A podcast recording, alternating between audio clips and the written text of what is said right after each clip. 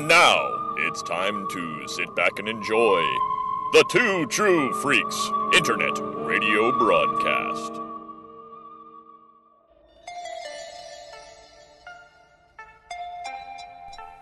Broadcasting from an aluminum foiled bunker 1,138 feet below the Earth in an undisclosed location.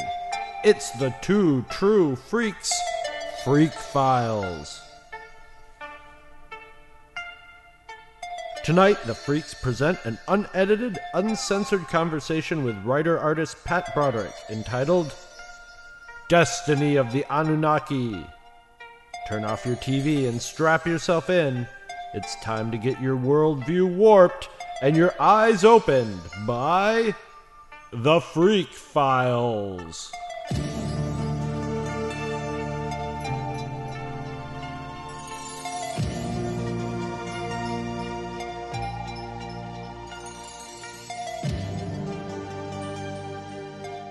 Hello and welcome to Two True Freaks. I am Scott Gardner and I am joined as always by my best friend, Chris Honeywell. Hello.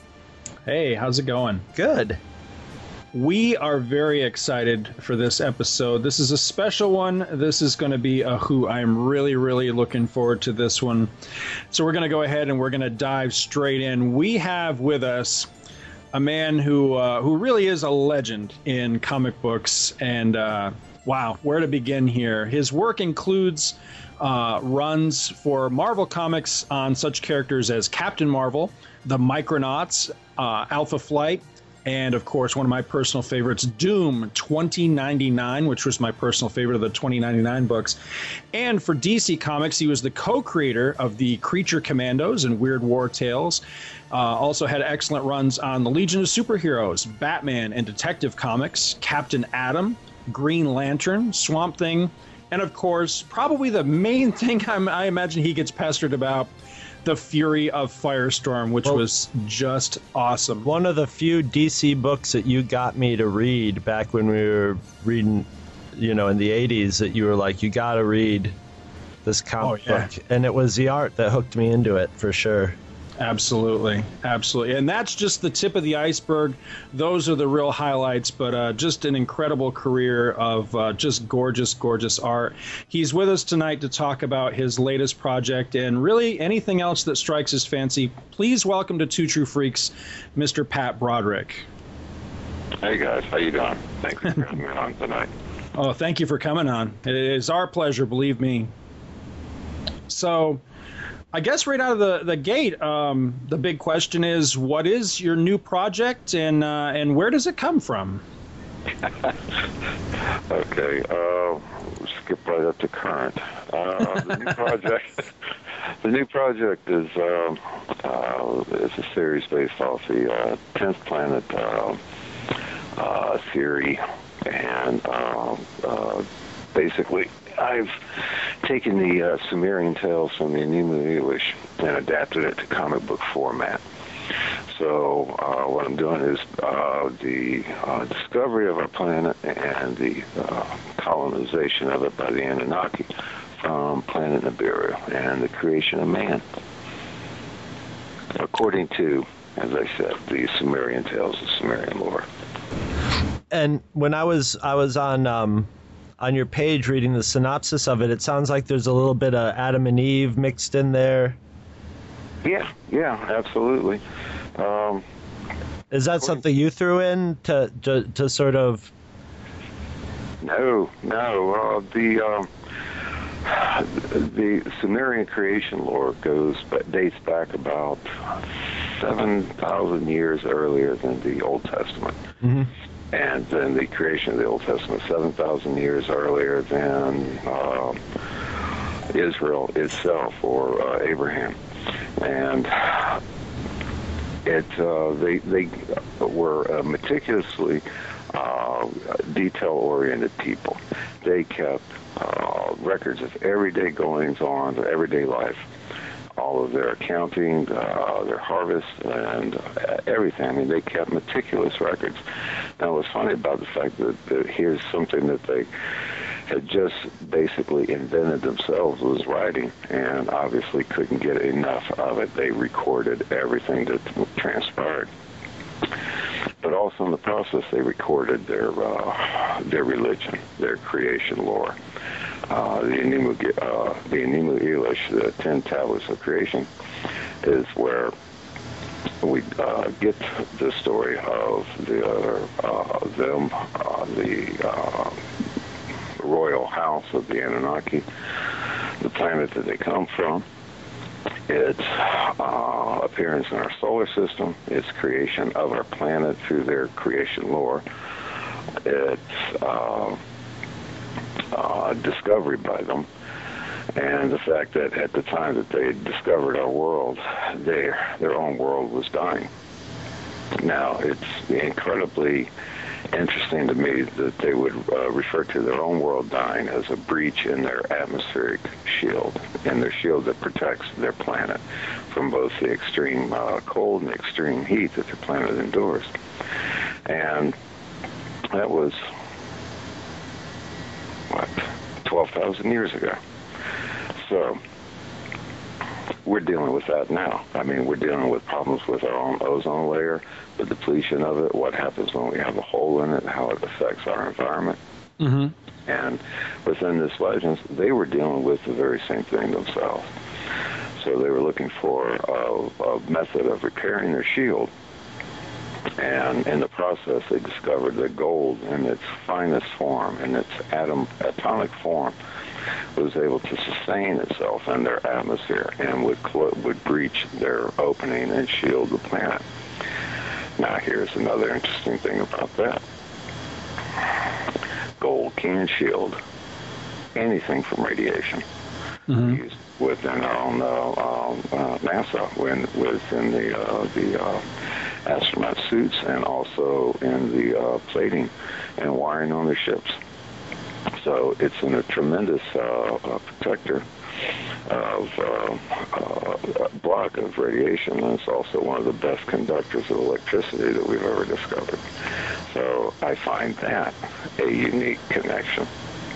And then reading further into their history, after they discovered our uh, planet, discovered that we did have gold here they decided to mine the gold. They needed the gold, so they set up bases here on Earth. And the first base they set up was in the Mesopotamian uh, Valley, and they called it the Eden, uh, E-D-I-N.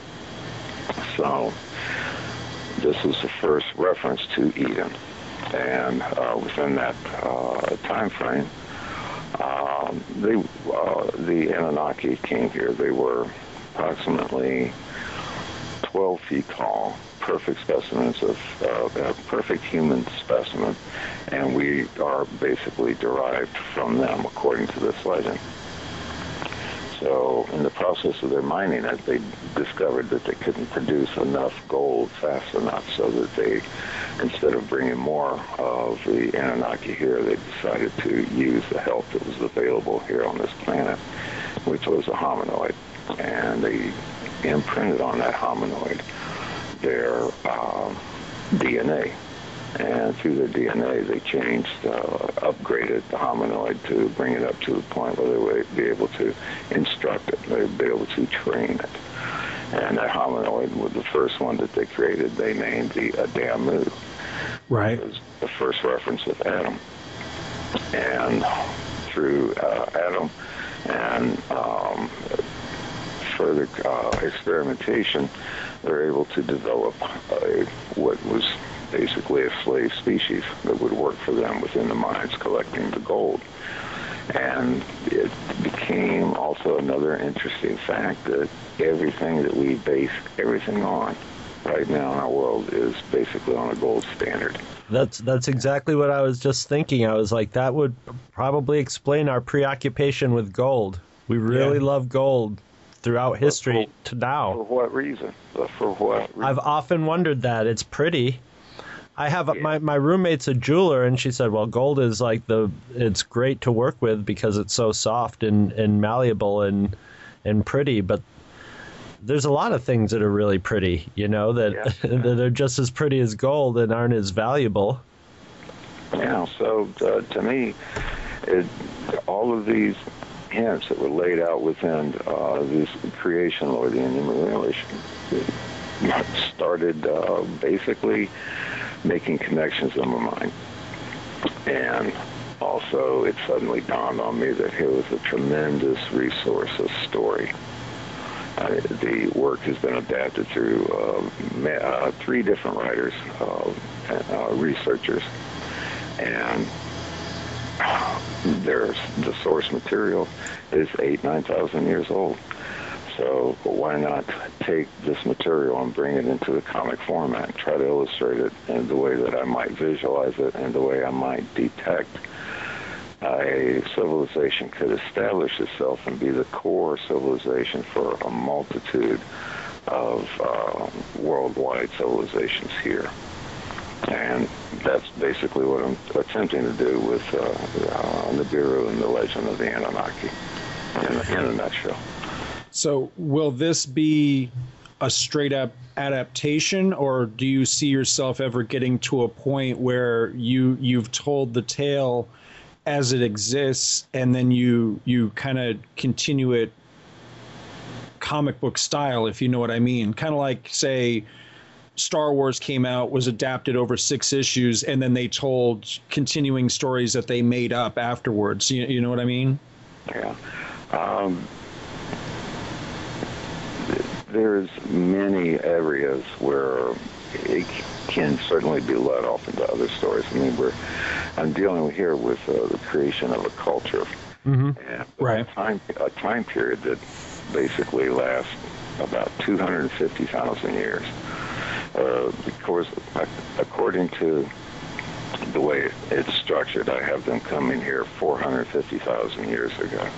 And after 250,000 years, they decided they had to create man. So I have a large time period there in which Right. to structure any story here. And as far as as far as I intend to take it, I I don't intend to take it that far. Okay. Right. Oh, I was I I have other interests, and my lifespan's too short. right. Well, uh, I I was curious because there's a lot of um, in um, well, I when when I was a kid, I was a big fan of uh um, the Erich von Däniken books and.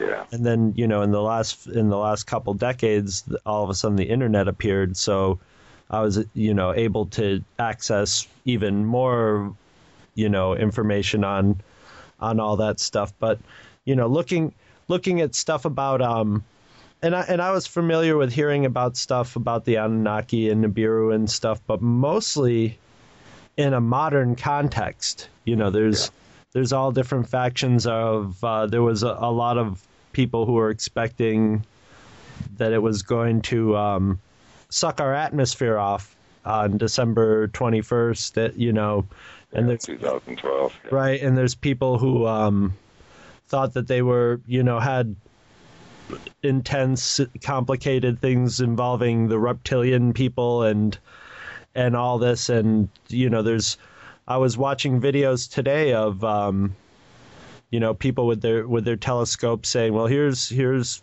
comes nibiru right here and and Yeah. and all that and I, uh, yeah i was wondering if you were working towards that or if you were just going to do the the hardcore history of it Well, that, that could, in a paranoid way, put me under an incredibly intense deadline. Okay. yes Uh, I mean, I, I've already missed December 12th. You know. right uh, right well, December well 21st, 2012. So. we still got our atmosphere too so i'm Yeah, sure some yeah, adjustments in the but are we skating on borrowed time? You know, uh, perhaps not. Uh, and I'm glad you raised that point about uh, December 21st, 2012, because it was based off the Mayan calendar as the end of their baktun. And at that end time, that the, the world, our world goes through changes at the end of each baktun and the beginning of the next existence. And so December 21st, 2012 marked the end of that baktun, but it also marked the beginning of another one. Now, did we all wake up December 22nd and go, phew, okay, missed that one? Know, I mean, let's expand our thinking a little bit. Mm-hmm. What's happened since December as far as near Earth flybys of extremely large bodies? I mean, we've had what six of them. Mm-hmm. Well, and that and most dramatically, the one in Russia was, Yeah. you know, that that was videotaped and on the news and everything. So that really, and I've noticed in the last oh three years, there's been you you hear more talk from the random politician or a scientist or something saying, you know, one of the big problems that we're really going to have to address is, you know, large bodies Yeah. uh, yeah. hitting hitting the earth and Yeah. that's not you know that's always been oh you always hear in science class oh there's a chance that you know we could get hit by a big meteor or we've been hit, you know wiped out the dinosaurs and all that but it's something we think of you know it's a random chance it could happen every millennium or you know 100,000 years or something but it seems to be more of an issue lately Well, uh, the Mayans thought of time in a circular fashion. It's a circle. You know, just like that clock, it, you know, time ticks around, but it ticks in a circular way. Now, there's linear time. There's time of, of experience, which begins and proceeds forward. Okay, and as long as we continue to live, we continue to experience that type of, of interaction with time and event. mm-hmm. But when you think of it in a circular fashion, the Mayans weren't talking about time in that fashion. They were referring to the uh, progression of the universe. Now, everything 24 hours in a day divided into two halves. There's 12 months in a year. Then there's the uh, the solar year, where the solar system completely makes a circuit. Then there's the cosmic year, where the Milky Way makes a complete circuit, a circle. Now, what if instead of looking for some big and incredible event to happen right at a specific time, what if we were coming back into a dangerous area of the cosmos that we had not been in for a hundred and or two hundred and some odd thousand years, three hundred thousand years, however long the length of the Botswana is. So that means we're just knocking on the door of a bad neighborhood right now. Mm-hmm. We're getting ready to go through it. Okay, that it has taken many generations to complete that cycle, but since it's circular, since they warned us about this time, since we've seen at a minimum of what six near-Earth flybys of extremely large asteroids and one impact in Russia, are we out of the uh, golf ball driving range yet? You know what I'm saying? You know, are we sitting at the other end of the driving range and somebody's using the Oort cloud with uh, uh, something to basically knock these things out of its way, pull it out of its way? Uh, to me, it's you know, it's it's like I said before, it's it's you know, everybody that woke up December, you know, 22nd thought, oh, you know, another another harebrained nut nuts thing. You know, we may not be out of the woods yet, not by any means. And yes, they have been very concerned about it for quite some time. They've been very concerned about it far longer than the last five years. I've got a bigger question for you. Why are they hiding the sky? Can either of you answer me that? As uh, hiding the sky, as in Yeah, yeah, with with the chemtrails. Have you happened to have taken a look at that? Have you Oh. noticed it's constant. I've uh, I've long subscribed to the theory that I've since forgotten where I first heard it posed, but I, I remember hearing uh, a while back that uh, the the the big theory that everybody seemed to latch on to was that they were spreading the chemtrails to to keep the population stupid and docile, and I Um, I tend to believe that just from constant everyday. video Ex- to do that, though. I mean, yeah, don't need exactly. the expense of the chemtrails. We've got video games that's doing that very well. You know, no, it's uh, but it's every day. They, I mean, they say that it's um, the substance consists of barium and a couple of other uh, uh, elements, and the barium is to protect us from solar radiation because barium absorbs radiation. And at first, I believed that until I saw them spraying at night. And then I asked myself, well, why the heck are they worried about solar radiation on the dark side of the Earth, away from the sun? Mm-hmm. Because the air moves; it doesn't stay there. So I'm sorry, I don't accept, you know, the, your explanation of uh, to absorb, you know, radiation. I, I don't. I, I think that's one aspect of it. The other aspect is it spreads an entire blanket out over an entire coastal seaboard, and it blocks the view of the sky. So what are they hiding? You know, Hmm. I mean, as far as what are they keeping us from seeing, or what are they concerned that we'll see? You know, that's you know.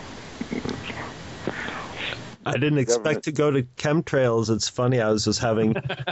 well, my roommate is uh, is a big studier of uh, zero point energy and stuff like that, and he was telling me his his theory of of what chemtrails were was he thought they were putting up chemicals that would react to electromagnetic energy, and that um, I don't know if either of you guys have. I don't know if I've talked to you about it, Scott, or uh, heard of HAARP, oh yes. yeah. Oh And- yeah. yeah. and that they were using har- that this was sort of that they were hanging a sort of um, you know some sort of chemical in the air that that they would then shoot with HAARP in order to manipulate weather or to also to stymie people from being able to use What was the big storm that hit uh, New Orleans there a couple years ago? Because I I remember hearing HAARP bandied about quite a little bit after HAARP that gets storm. bandied about well if you if i mean if you go on the internet HAARP gets bandied about every time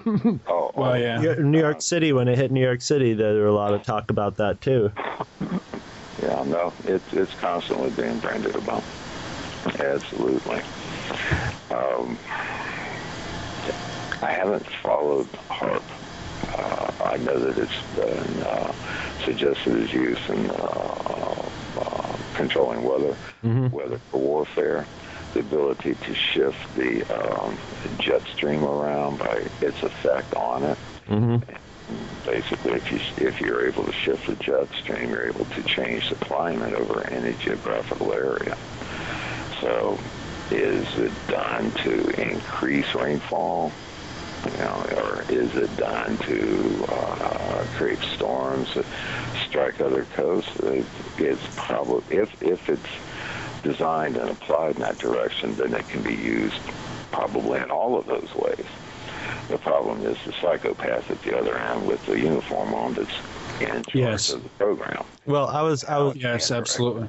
i was Yeah. just going to say if it was being used to to make sure all the crops were watered and and everything was nice then the, whoever was doing it would be uh, promoting their wonderful work all the time and saying look what we got this thing that keeps all the crops watered. I- But they don't. Don't think don't it's a far. I don't think it's a far stretch or a fanciful idea at all to imagine that somebody thought this up as a beneficial thing for mankind, and then someone else got a hold of it and said, "If we can do that, we've got the most powerful weapon we'd ever need." It's a classic. It's a classic story. You hire a bunch of uh, scientists who want to do nice things, and then you get a hold of whatever they can, and you can. I mean, that's the thing with any kind of invention that anybody makes is it depends on what kind of brain is using it as to how that event invention. Yeah, and I mean. I don't I don't care where you stand in the political spectrum. Most people at this point don't really trust the people in charge to to be working for our benefit all the time you know Right. it's just not it's just sort of the nature of the beast Right. in that case Yeah, well, it's it's basically just to keep us working. And then once again, hey, that slave mentality. You know, we got to continue working, continue feeding to the you know mega corporations. And there's governments and there's money, and it's the corporations that run the world. It's money that run the world. Money. The world, yeah. Money and power. So that's that's the thing about this. And um, back to the the chemtrails, though. It, have you guys been following the uh, twin suns and the um, reportings on that uh, on YouTube? No. No, no. Tell me more I've about I've this. I've, Oh. I've heard about a possible twin sun before uh, in my reading of it, but I don't know anything that I can remember really specific of it. But I remember reading about a theory of another another sun. Yeah, um, well, the theory of binary star systems that uh, they've determined mathematically that there's better than 80 to 84 percent of the known stars out there in the solar system are binaries or more stars within each system. That uh, it's an extreme rarity, obviously, and you know the the teen, the 15 to 18 percent of those may be single solitary suns. So it's a greater likelihood that our our star has a solar companion. So then there's the binary star or the, the twin sun theory. Now, they are uh, referring to uh, Planet X as a potential dwarf star, brown star, as, as a binary twin for our sun. And the brown dwarf star is probably about the size of Jupiter, maybe a little bigger and that it is making its way back into our solar system finally for its uh, ballet with our main star until it returns outward in its arc again. So there's been fascinating videos on YouTube uh, from around uh, mostly the lower uh, areas, lower uh, south of the equator, of uh, at times uh, twins twin suns in the sky. Now, not suns that are of the same size, the normal sun that we see every day, and then a smaller star. And, uh, well, star, it's practically the size of a, of a small moon. And that this dark star is not alone. Since it is a star, it is uh, generating a tremendous amount of gravity and it brings with it a mini solar system, basically planets or objects surrounding it in and of itself. So that's the basis that the, uh, uh, the theory of Nibiru is based on. Not the fact that Nibiru is, is just a planet, a 10th planet coming through our solar system, but it's part of a mini solar system that comes through because in the uh, in the legends they refer to Nibiru as having uh, uh, multiple multiple uh, satellites going around it, and then the uh, creation of the Earth when the Nibiru first was captured by our solar system and brought in by our gas giants, that it struck a planet between Mars and Jupiter and smashed that planet. Uh, basically, uh, shattered half of it, and then knocked the remaining uh, uh, shard out of its orbit, which settled into a new orbit closer into uh, towards the sun, which is Earth today. And the other half of that planet that was shattered became the asteroid belt, which in the Sumerians refer to as the uh, hammered bracelet. Now, how did they even know that there was a hammered bracelet, that there was an asteroid belt out there? How did they know the size and the names of, uh, or the colors of the planets and the numbers of them? Because they certainly didn't have telescopes I was just going to say I, I'm I'm pretty sure they weren't uh, making gigantic lenses that would be necessary to see all that stuff. So I, I believe that they, they make a very good connection that the uh, dark star theory and the uh, Sumerian creation lore are basically one and the same.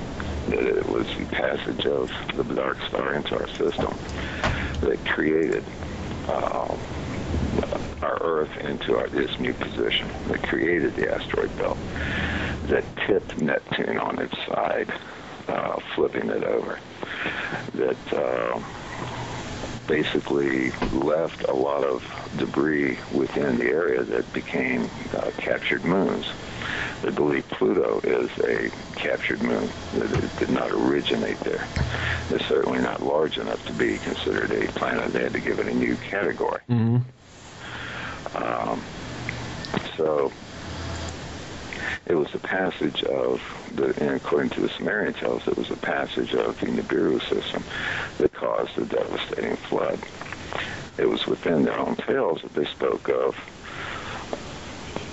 their own version of Noah. And that was where the Hebrews got the tradition of Noah and the ark and uh, adapted it into their writings later on. So to me, it was pretty. I'm getting all these visualizations that that is just pure sci-fi in my head Mm-hmm. of how this would look over the horizon. And damn it, guys, I just had to draw it. you know, I just had to draw it. Well, speaking of that, the the artwork that of all the preview artwork I've seen of it is gorgeous. I'm really looking forward to Absolutely. reading it. Absolutely. I uh, the first time I, I took a look at it, the first thing that came to my mind was I believe it was DC back in I think it was the the early to mid 70s back when they were doing the large oversized books, you know like uh, like all new collector's edition and that sort of thing. They adapted the Bible and that's kind of the first thing I thought of when I when I saw your work on this. Is it really reminded me of that? And is that too far a stretch? Um, well, actually, it's it's it's it's a it's a far stretch in that it's not an adaptation of the Bible at all. It's not too uh, too far of a stretch in making a connection. Now, whether this connection offends people down the road, it's it's potential that, that you know there's a potentiality that it can. But according to these tablets, I mean, when the Anunnaki came here and they settled here and they lived with us, they referred to them as their, their gods, that their gods lived amongst them and taught them and educated them. Well, these guys also partied. They got pissed off. They fought. They fought over land. They lusted. They ran around and had sex as much as they wanted. So they were humans, Well, well, I mean, they taught us everything we right? okay, and we are their children according to their writing. So we have within us traits that you know would lean in that direction. But their um, their hierarchy is based off of uh, houses, families, family names, you know, leading families, uh, royal houses. That's where we get the royal, the term royal bloodline from. The royal houses there are were based and structured exactly the way we've structured ours here. Yeah. Uh, And- golden bloodlines are two things that we really have a focus on. Yeah, yeah, absolutely. And they taught us to fight. Yeah. And So fighting. They taught us war. Yeah, they taught us war. You know, um, so are you know would, are these are these guys? Uh, no, they have a they have a, a a definitive lifespan, but their lifespan is much longer than ours. Uh, we measure our lifespan by our connection to our planet right here, okay, terra firma. One orbit around our sun is one year to us for our lifespan. One orbit for them, for their solar system around our solar system, is approximately 36 to 39,000 years. So, if that's one year, then if we live to be 120, they're living to be 380, 490,000 years. Not a bad stretch. Not a bad run. Yeah, but from our point of view, that's a damn long time. It's right? a long time. Okay. I don't think I'd want to live that long. To tell you the and truth. Even, even even they refer to uh, a deity that they worship, and well, they refer to that deity as the great creator of all. So, in that respect, potential that they they may know a little more about it than what we know about it. Um, yeah, so there's a difference in Lord, and there's a difference in the great creator of all. You know, a Lord is, well, by ancient uh, medieval standards, what would a Lord be? You know, just uh, someone of higher ranking of connected bloodline. Right. It could be there's could be a lot of lords. Exactly. It was a title placed upon people. So when they referred to their lords and their gods, they were referring to in their minds their gods, in their minds their lord. Uh, but if they had the concept that these were the ones that were responsible for the creation of everything, no, I don't even think they conceived that at that time. Us, you know, at that time. So So so in this it, it leads into a, a, a huge struggle for control within this one family. I was I was gonna say so in this storyline we're, we're gonna get to see a lot of family feuding and intrigue and and war and and Yeah. sex and Yeah, it, it, it becomes confused because the hierarchy is set up that the firstborn royal blood child inherits the throne of the father. Now, if the child is not born of royal blood, if they're firstborn, they're not allowed to inherit it. Okay, it has to be a union of royal blood.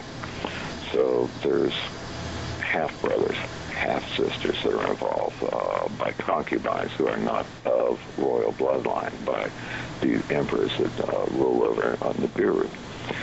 It's these children and their um, need for their own time and their own place, their own rule that create the conflict within this story. Uh, it starts out as the, the two children of Anu, who is the emperor of uh, Nibiru, are sent to Earth to verify the claim by Alalu, who was the previous emperor of Nibiru, who Anu had overthrown. Alalu was not of royal bloodline. He was a usurper. He overthrew the previous emperor and took control. And in order to prevent the, a civil war and to concentrate on the need to restore the planet's uh, atmospheric covering, they decided to allow Alalu to ma- remain emperor, but they appointed a royal prince, Anu, as his second.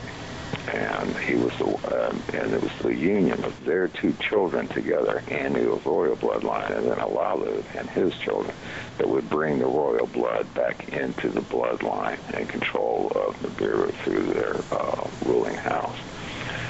So when Anu had defeated Alalu, Alalu escaped Nibiru and discovered Earth and came here not to settle but to plan his return, his second round, you know, Rocky 2. He wasn't giving up that easy.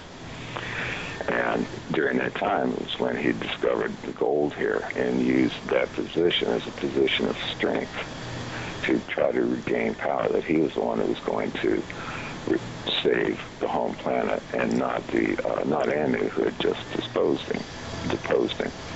So Anu sends his two children, Enlil and Enki, and um, to Earth to verify the uh, claims made by Anu and to set up a mining outpost.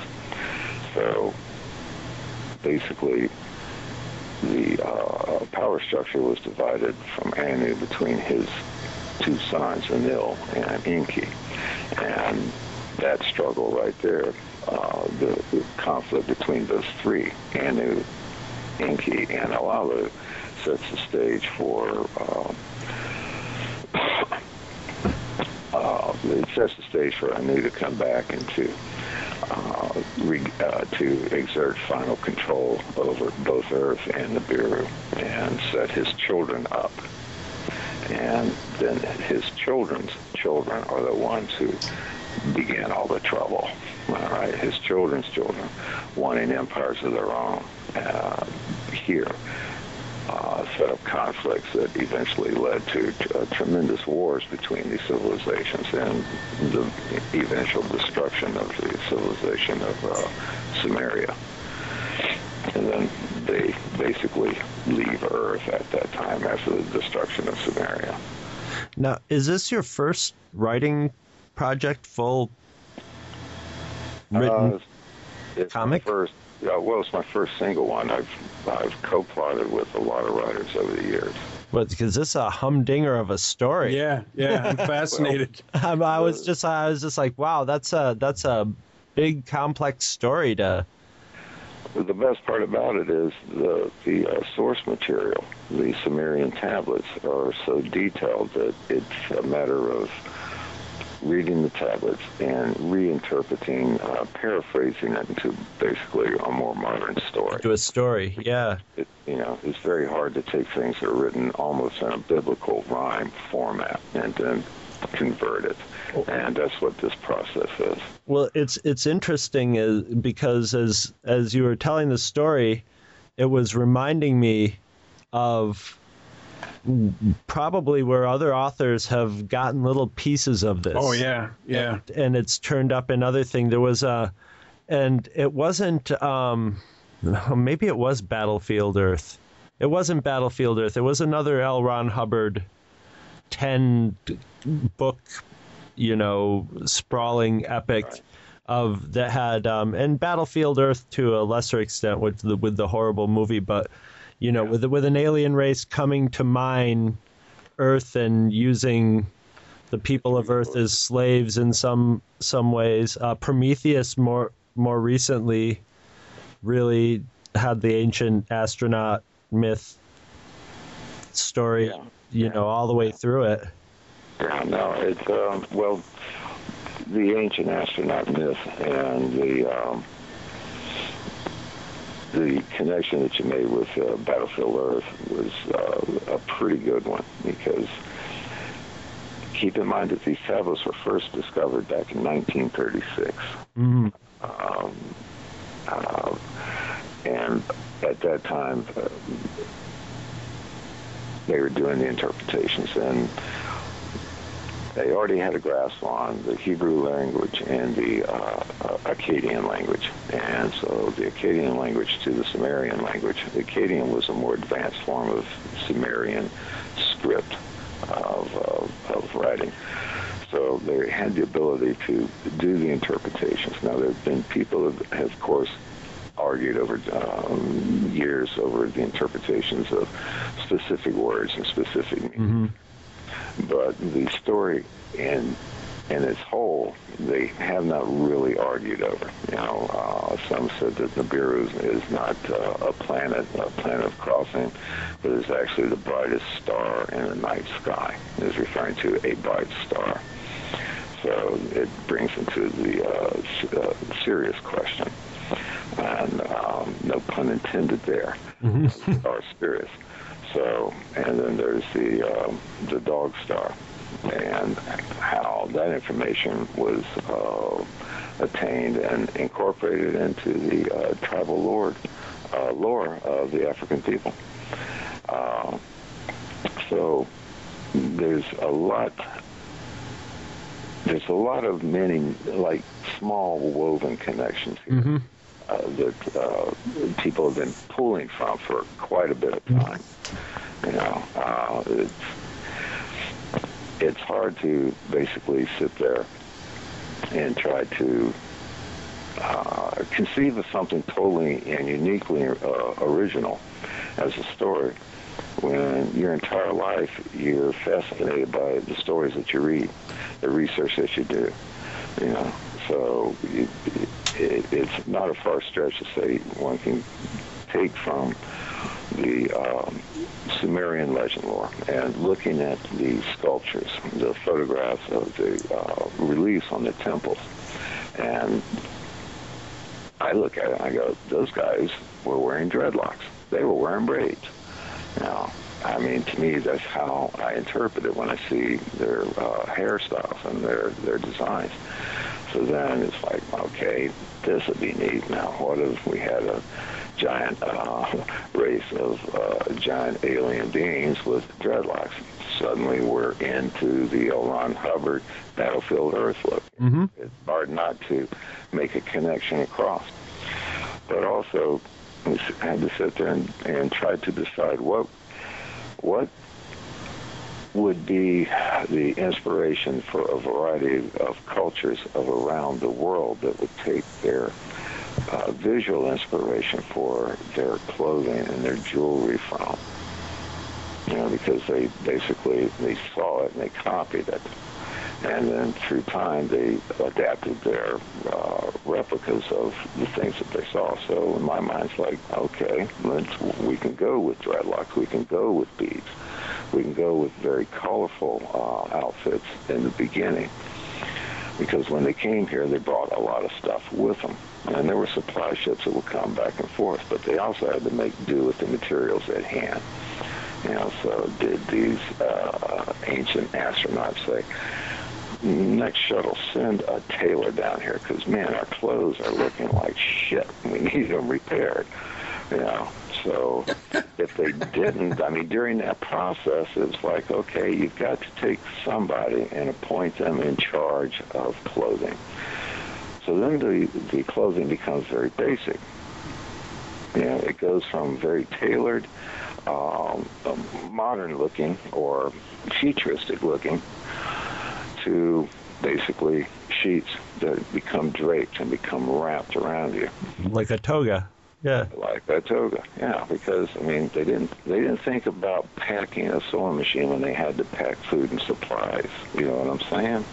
There were things that were necessary to go on the expedition. That wasn't thought about at the beginning. So here you have clothing design that goes from advanced to a more basic uh, cut look over a period of time to show a progression of time. So what you, what might appear to be a regression in styles is really the natural progression of how they adapt to our environment and what they have. Then we take the uh, the hairstyles and the clothing, and it's very easy to adapt uh, to uh, adapt the braided look for hairstyles across the Egyptian culture across the uh, South American culture mm-hmm. into the Middle East. I mean, it became a very common hairstyle. So, okay, now we can adapt that into the storyline and make a connection that is plausible. And that's what I like doing with this stuff, is trying to make it plausible. And I'm not trying to sit here and prove, yes, it's an absolute fact if all I do is, you know, put a smile on the, the reader's face and make him wonder, then I've done my job. That's that's that's the way I look at it. So for me, artistically, it's a unique challenge in the fact that I have to develop a style and look for these guys. Well, the beginning, doesn't look like anything at all on any of the wall reliefs, but how their uh, appearances will develop over time to become that look. My background is in film, and I never have envied uh, people who had to do comic books, especially when they were writing and drawing it. And from what you were describing there, I'm thinking to myself, oh my God, you have to be. Not only do you have to, you know, write it, be the director, you have to do the costume design and the the the research involved in that. You know, and it's basically you have to take on all the jobs you would see in the end of uh, the credits for a film to do this. And man, I don't envy it with this, especially when you're covering 250,000 years.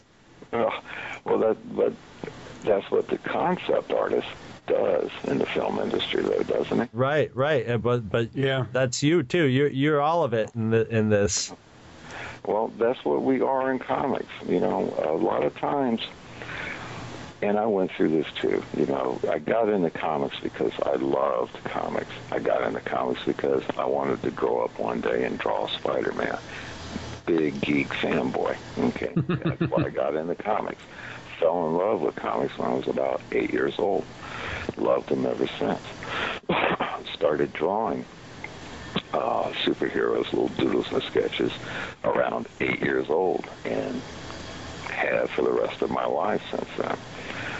So, in the process of attaining that uh, childhood fantasy dream and becoming a comic book artist, then we get stuck into these basically uh, these creative uh, commercial ruts. It's like, mm-hmm. okay, I'm drawing Spider-Man.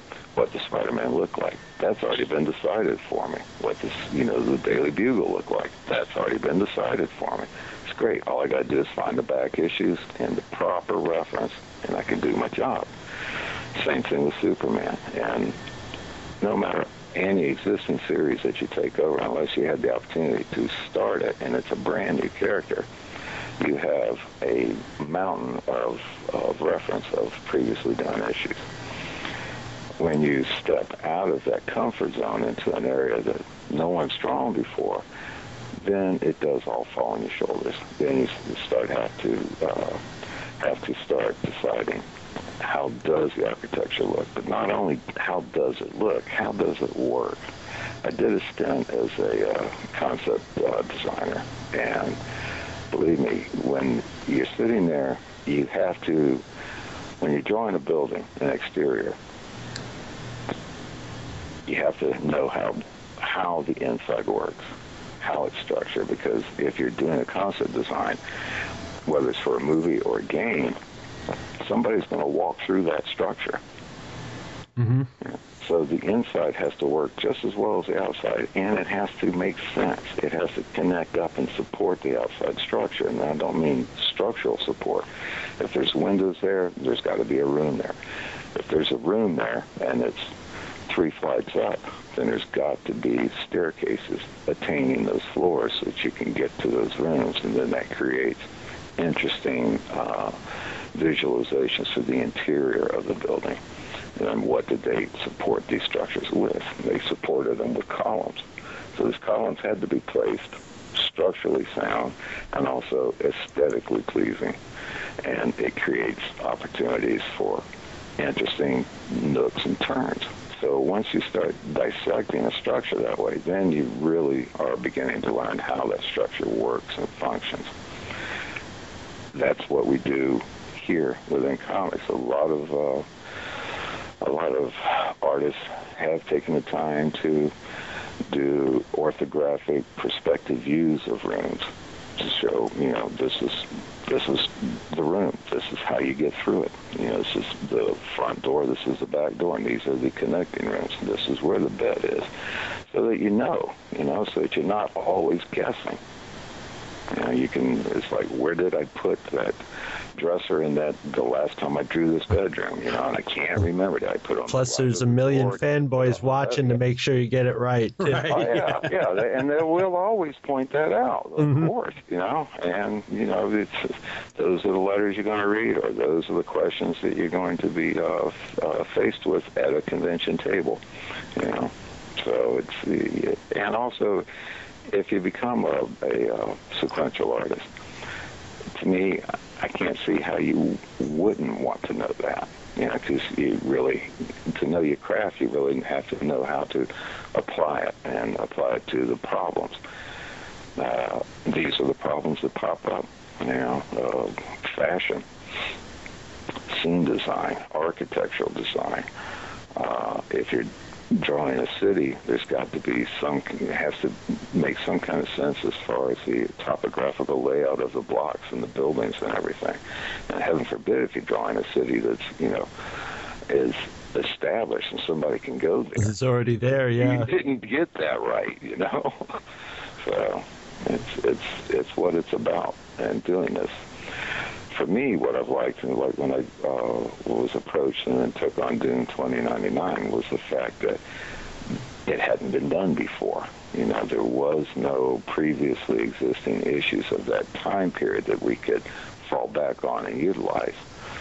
Um, it's funny you mentioned that because that's exactly what I was uh, was wondering if that's what you were referring to when you were talking about creating a, a visual world. And I was thinking to myself, didn't you pretty much have to create that one from scratch? I mean, Doom had a had a basic look in the 20th century, but uh, largely you just took the basic outline of that and ran in a whole new direction. That's one of the things I always loved about that book. Yeah, with the the way we, I was fortunate enough to be given a character who was going to be based in Europe. You know, so looking at Europe and applying the uh, the uh, factual aspect that there are buildings there already a thousand years old and still standing, there's a strong likelihood that some of this will still be standing in 2099. So it allowed me to incorporate existing structures then with uh, like a retro modern futuristic look, which I've always been in love with.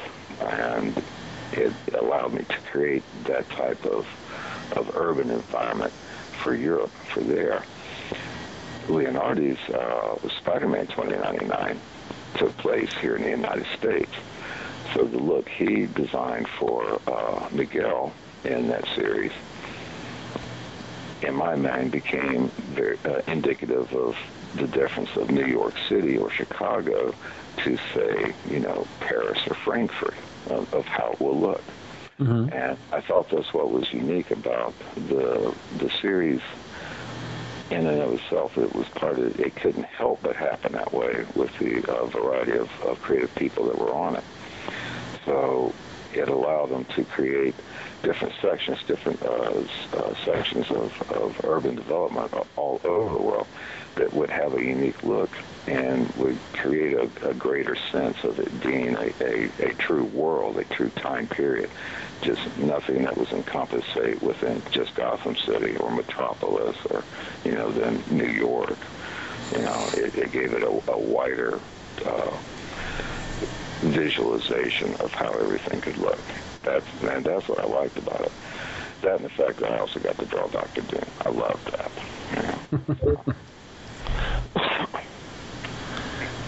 Yeah, I, I have to go back and read that because that was that was towards the tail end of the time period where I pretty much tapped out of Marvel and DC comics. it's fantastic. It, it's uh, that was one of my favorite uh, comics from that time period, and definitely my favorite of the uh, 2099 series. You know, the you, the cover that you did for uh, for issue one, where Doom was on the precipice with the lightning strike. There was a T-shirt released of that that I owned back then that I wore till it pretty much just fell apart. I loved that thing. I always wanted much, a poster how of much did you pay for the T-shirt? Oh gosh, I have no idea. Probably 15, 20 bucks back then, I imagine. Well, that's what a coincidence because that's about the same amount they paid me for the licensing to use. there you go. There you go. Was there ever a poster of that image that you know of?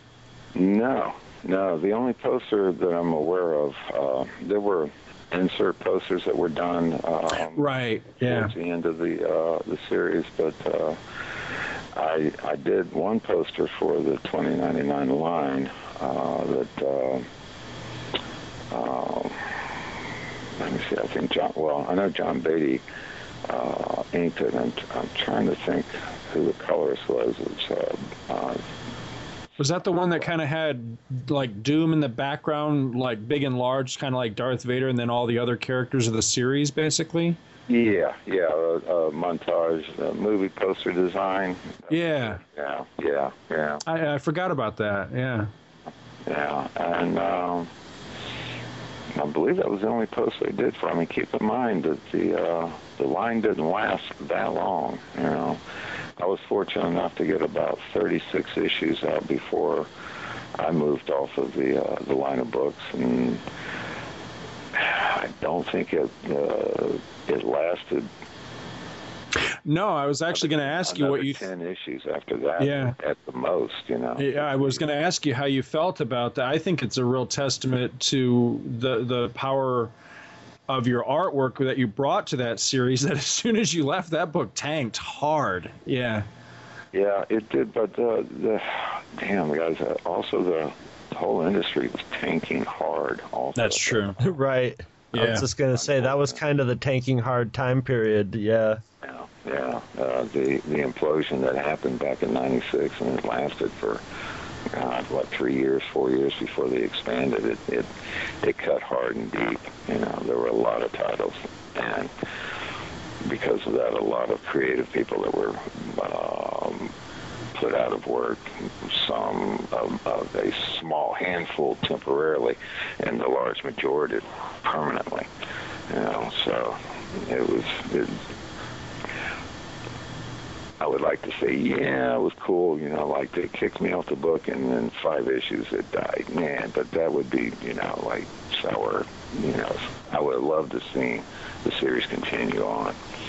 And actually, in in retrospect, when John Moore left, I should have left on the same issue so they could have gotten an entirely new creative team and had time to plan for a creative team and you know search. Um, but with the way that they removed me from the book, didn't give them a lot of time to plan a a uh, committed creative replacement for the series. Let me put it that way. Yeah, hmm. They had a couple of fill-in artists before they got a uh, a regular penciler, and it didn't last too long after that. No. Yeah. But I'd yeah. like to say it was the, the fans' reactions to the direction that the new writer was taking it into, cause, but they canceled the entire line. So, you know. Well, I know for uh, for that particular title, for me, it was all about the art, and and once you left, um, I just I really had no interest. I forget who became the the quote unquote regular artist after that because, like I said, it really didn't last at all. But his his style, not only was it a complete departure from yours, but I felt it was a complete departure from what the character was even about. It, it had a very almost uh, like I it was a style that I think would work really good for say Doctor Strange or like a mystical character, but not this techno character. And it just seemed a very odd choice to me. Doom was like techno, but he was also sort of had that based in the in the past. You know, he had that right. Teutonic yeah. dictator, you know, right. sort of thing going with him too. Yeah, yeah, yeah.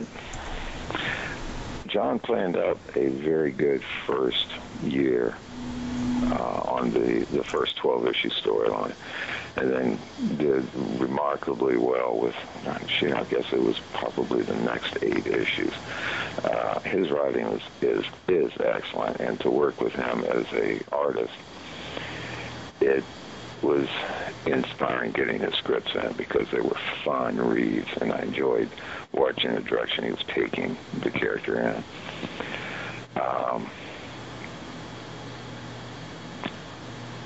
he had time to plan. That's what I'm getting at, guys. So then, when he left, and they brought in Warren Ellis, Warren had his plans, and then when I left, you know, bringing in uh, the next series of pencilers, yeah, you have to uh, partner up with your writer, uh, you have to be uh, committed um, and inspired by the project.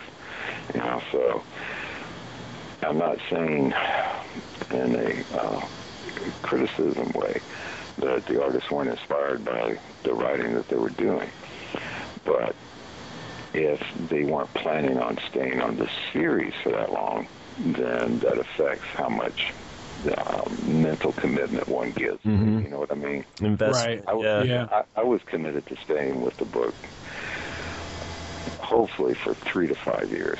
It seems to be like the ceiling that I run into. Uh, I can.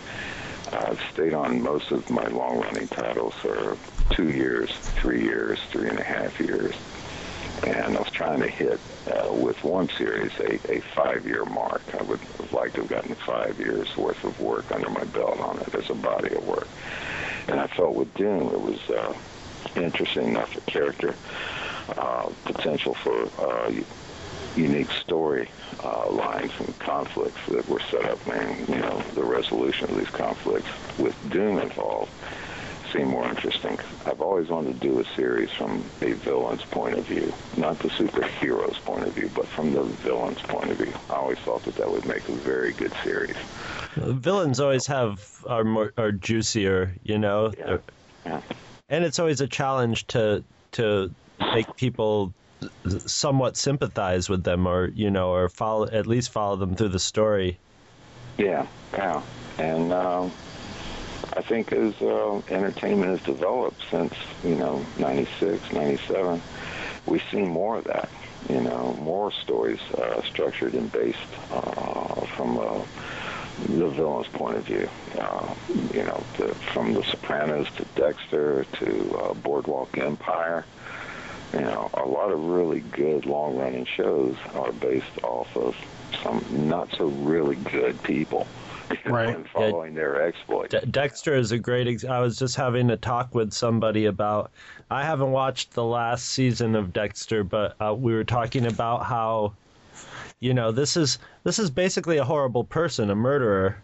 You know, no, depending on you know, I mean, he has a rationalization for who he's murdering or whatever, but the, the you know, there was this tension in the show where there would where you're you're totally rooting for this guy and then you would have moments where you'd realize, oh my god, you know, this guy's a, a psychopath, and then you're rooting, but you still don't want him to get caught. That's quite quite a writing challenge to be able to pull that off Yeah. really well. You're, you're, you're absolutely right. I mean, we do root for Dexter to get the bad guy, but then we have to wince and suffer through what he does to the bad guy after he gets him. Mm-hmm. So you have that positive buildup, and then you have the, the the reality shock of I'm rooting for a psychopathic serial killer here, you know, who has to satisfy his need to murder and has channeled it into I know what I'll do. I'll get the bad guys. I'll I'll use it to get the bad guys. You know, but what if there's not a bad guy around? Well, there are those episodes too, once in a while. Where, and it makes you realize it's like, yeah, you know, I mean, uh, I loved The Sopranos, loved every episode of it, you know, and did not want to see the series end, but we all knew how it had to end, you know, because there could be no other endings for a series like that. And similarly, is uh, the Breaking Bad TV show Oh yeah. right now is. Yeah. Or uh, uh, Always Sunny in Philadelphia. I mean, more comedy, but those guys are sick, you know.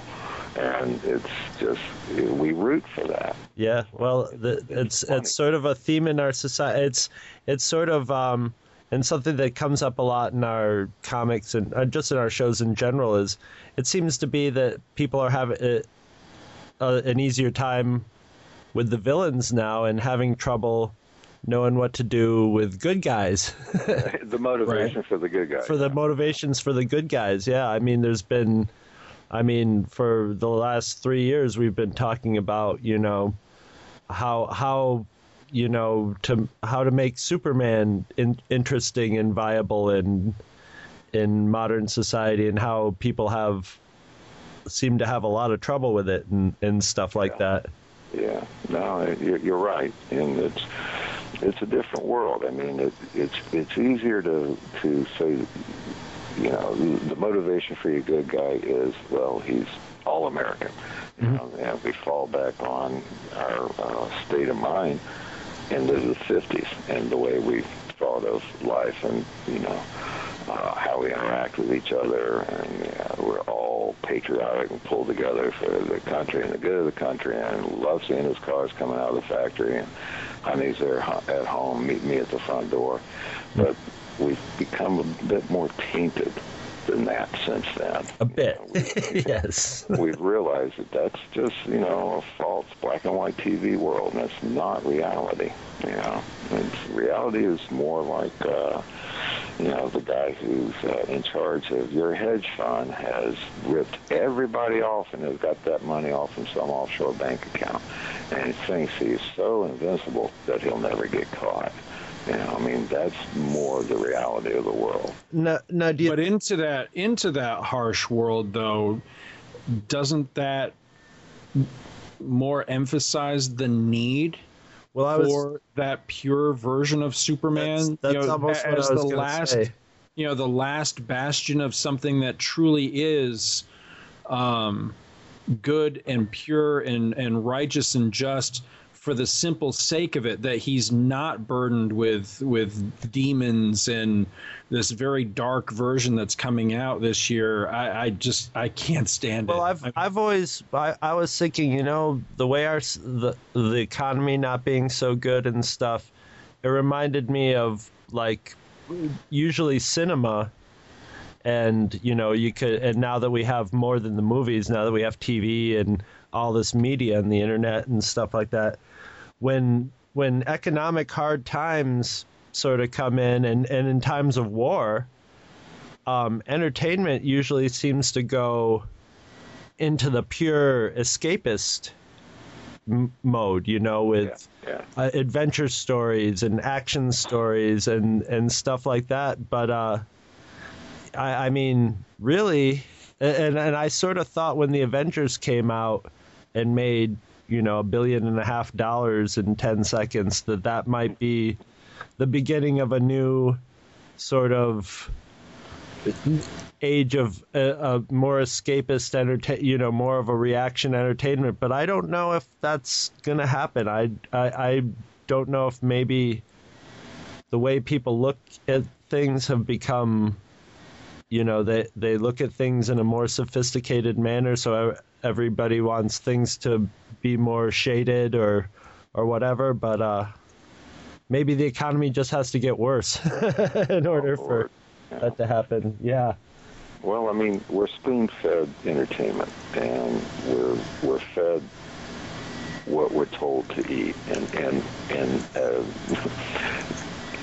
in a nutshell, in a sense, you know. I mean, we went through the the era of great westerns, and we went through the era of great war movies, and we went through the era of great crime movies, and then we went through the era of heaven forbid bad horror movies that became good horror movies became, you know, uh, um, uh, series and empires based off of, you know, at the beginning, you know, very low budget. Uh, let's get this film shot and get it out at the drive-ins because they're pretty much basically what we're filming this movie for.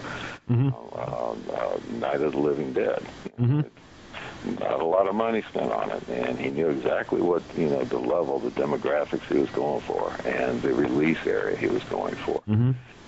And uh, now we get into the, the zombies started then, and we still have zombies today.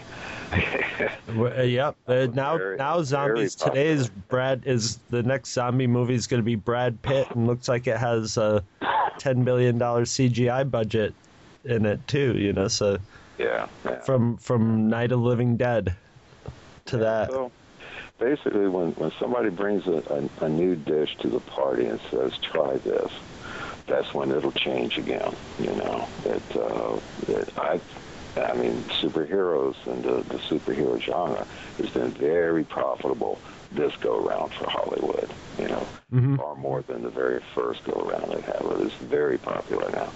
But technology has also changed. The uh, creative medium, creative technology has changed also. So it's enabled them to create believable looking characters and believable looking um, environments. Right. They've they've literally been able to bring the comics to life without it looking like a cheesy, you know, like Yeah. the '70s Spider-Man Yeah, yeah. sort of look. Um, so, you know, what will they be offering us, you know, in 15 years? Uh, I'm sure the media, uh, the technology will, of course, change tremendously in that amount of time. Uh, but, you know, what will be the core stories that they will be pumping out at that time? Well, in 15, y- you know, and I'm hoping that in 15 years, uh, here here we are. We're on a podcast, which, you know, Scott and I can just do on our own, and and uh, we've been talking about your comic that you're doing. I mean, this is completely your project. You're selling it through your website, and Yeah. hopefully, hopefully, with with the internet, as long as we can keep the internet in in, in the level of control it is that we have now, that hopefully that the what is offered to us might have to adapt because we might be able to come up with our own, you know, or well, well it's happening. People are coming up with. Uh, there's no way Scott and I could ever sell some project to some Hollywood theaters where, hey, uh, we want to talk for two hours a month about um, the Marvel Comics Star Wars run. You know, there's yeah. no way nobody would would ever give us money for that, but we're we're able to do it now for, yeah. for yeah. five years. Well, and that's, uh, that's, the thing about technology changing, uh, communication changing, and methods of delivering goods changing. Uh, mm-hmm. And it started out, you know, newsstand distribution, and that supported magazines uh, and comics for since their inception. Uh, then it went from newsstand distribution. Now this is specifically for magazines and comic books. Went from that to direct distribution. You know, somebody had a great idea. It's like instead of let's take orders in advance for these books. And we will only print to order and we will ship to specific locations. That way we can cut down on our overruns so we don't have to absorb that cost into our final budget great idea. Then a huge network of direct shops built up. I mean, at one time, shoot, it was probably well over 5,000 shops in uh, the U.S., and it supported the industry. And then the implosion happened. Plus, you had, at the time, two big players in the field who were supplying the demand. Uh, when it went to direct, it opened up the market for a multitude of players to come into the field, and you had a lot of independents enter the field. But believe me, big business does not like free enterprise. They don't like something that they can't control. You know, competition yeah, basically. Yeah. Yeah, well, you, you, control the market. Right. The whole thing is control the market and squeeze out the maximum amount of profits. So control the distribution, hype the market up, uh, restructure the uh, numbers of the uh, issue numbering back to uh, issue number one, and let's give it uh, five variant covers so that the collectible market will run around with their heads twirling. Which one do I get? Which one's going to be the most valuable one? God, I hate this. Now I got to buy all five. Great, we got a great bottom line on that first issue. Look at the profits we've driven. So let's try some other gimmick. And then it reaches a point where it breaks but at the end of it, you've got three big guys really in control of the mass market. Then the internet comes along. And the internet, in its current inception, is not controlled by any huge uh, individual market. You know, yes, uh, uh, Time Warner's does own AOL, but they own us, you know, the AOL server. They don't own the internet yet. Believe me, mm-hmm. they could figure out a way of owning the internet. They would, they would do it. If anybody but, could, they would have by now. Yeah. Yeah. now we've got you know uh, digital comics, and for the longest time, I did resist doing a digital book. You know, because people ask me, like, why don't you do a digital comic? And it's like, well, there's quite frankly, there's no money in it. You know, so kept trying to get back into the mainstream and kept having doors closed in my face. And it was something was very frustrating. So while I'm going through this frustration, the digital market and the internet is building and it's reaching a point where you can get product out there now. Everybody's got a computer, if not two, in their homes. And they can log on to the internet through one server or another and type in, you know, a, a website address and go there and entertain themselves. Mm-hmm.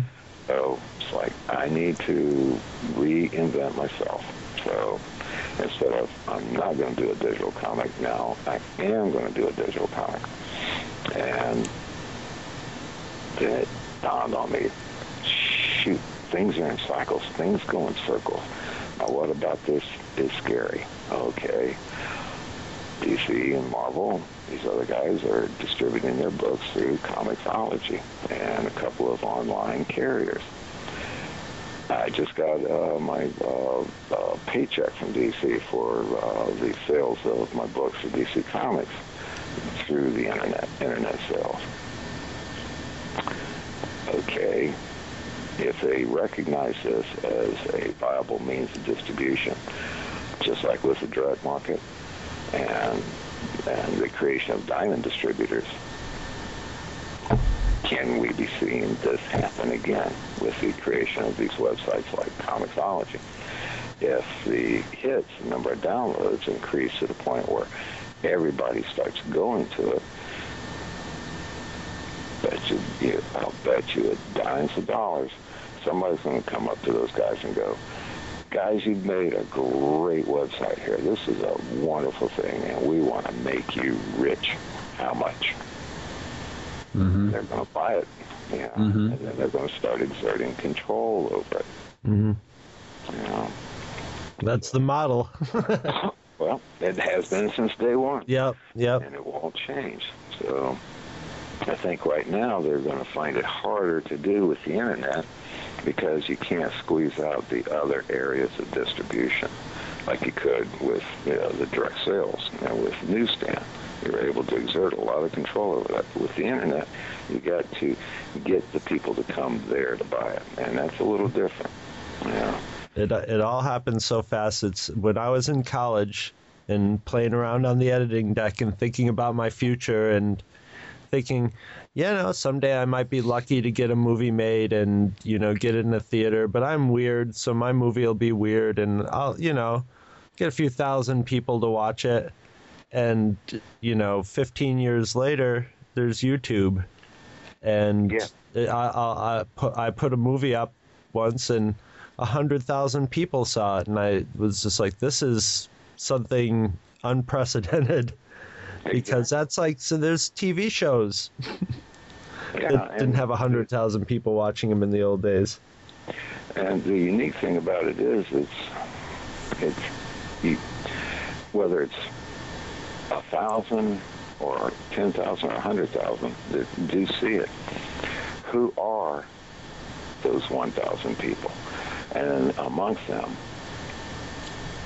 individually, who might they be that are also in, involved in the entertainment industry that happen to catch your video Right. know, and check it out? Yeah. Mhm. So Well, there's I mean, there's Justin Bieber is the biggest teeny Oh, star. dude, I do not want to release an episode Where his name word is mentioned? Just, yes. Oh my god. well, I I'll bleep it out. I'll bleep it out. No, I'm I'm teasing, but But any- that's got- not a he got a- not a subject I expected to come up when No, but- speaking with Pat Broderick. he, got, he got his start by uh, no, he, you're right. He a did. video though. on on YouTube, and they said, "Wow, this kid's talented," and now he's worth who knows how much.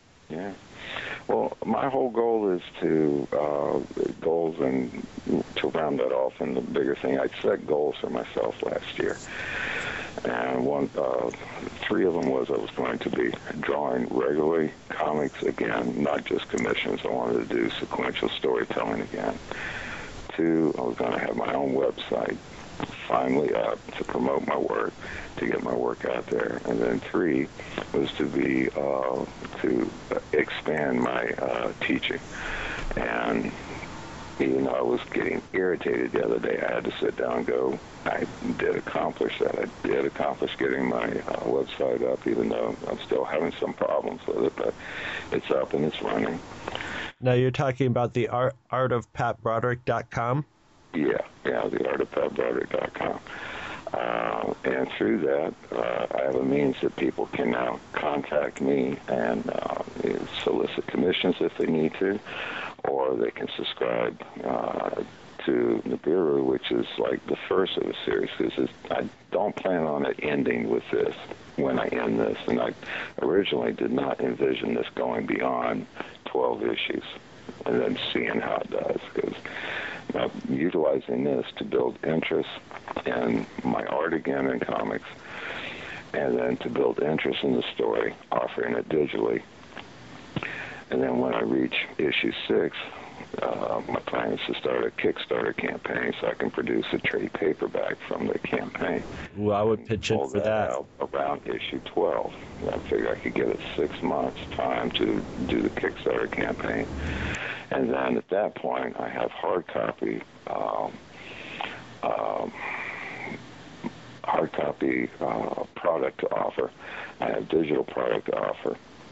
And hopefully, by that time, I can start to cut back on my teaching and just concentrate on this full time. Uh, I enjoy the teaching tremendously, but it takes uh, it.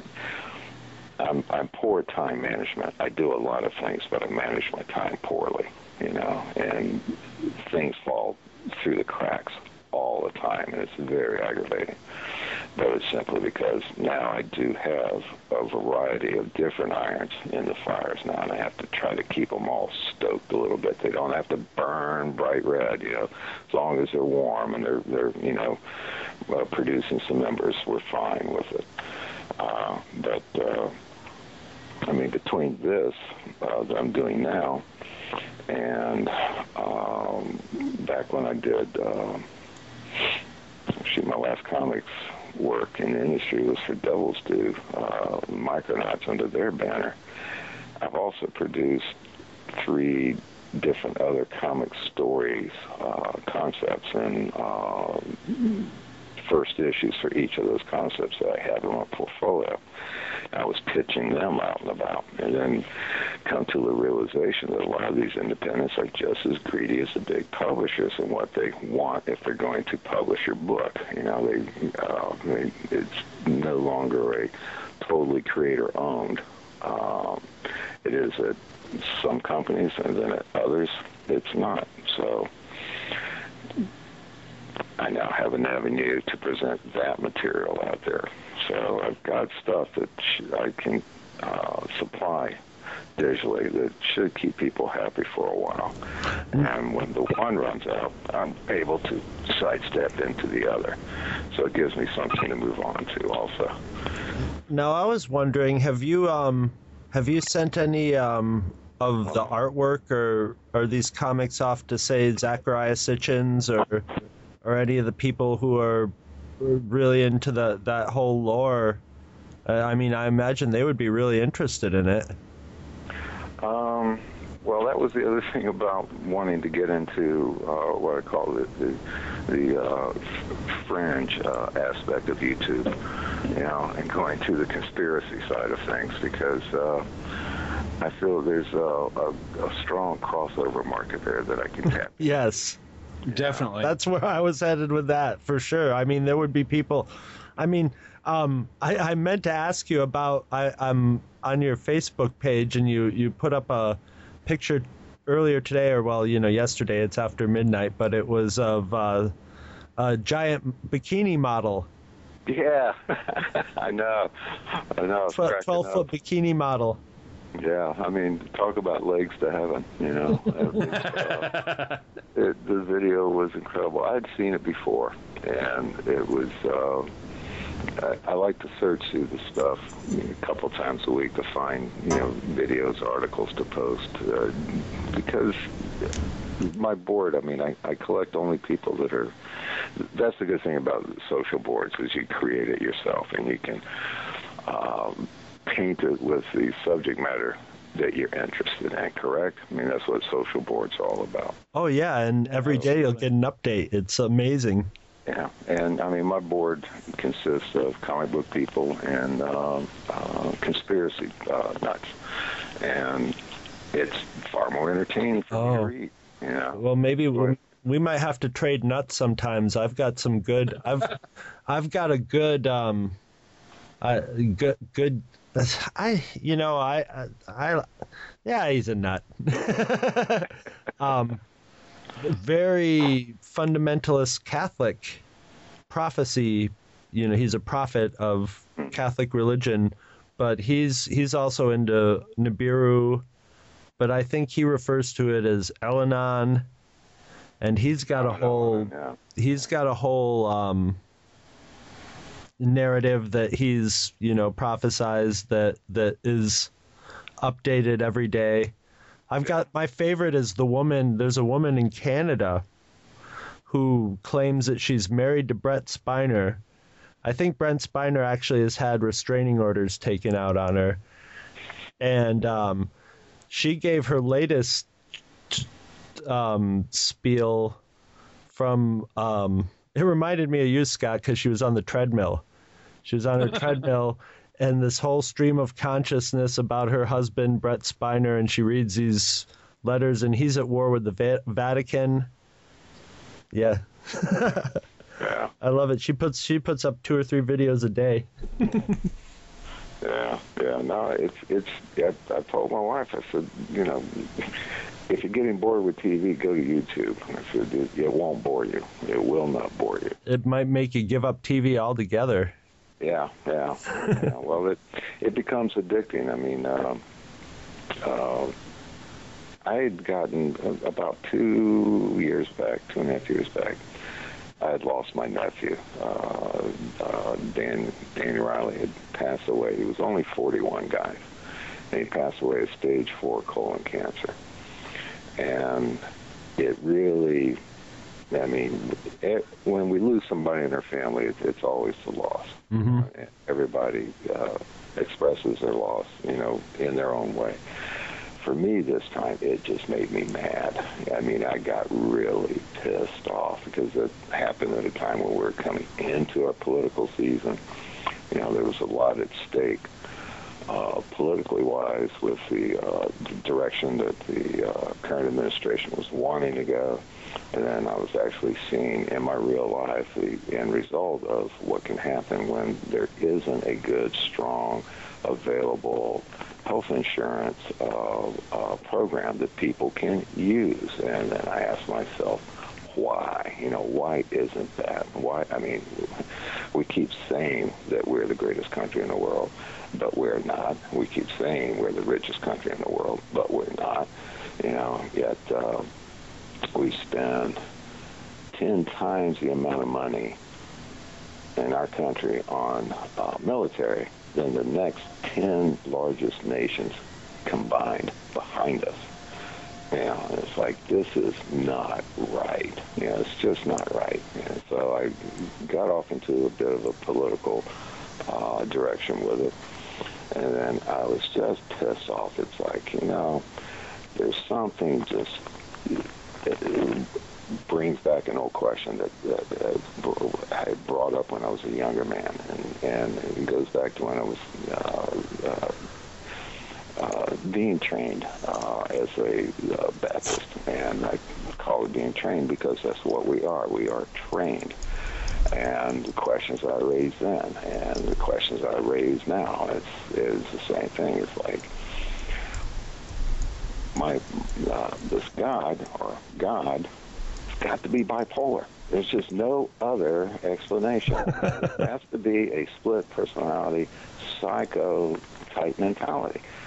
But we're told, no, we can't think that way. We're told, no, no, no, no, don't do that. You know, back when I was a kid, we would ask questions. You know, it's like, why was the God of the Old Testament so pissed off all the time?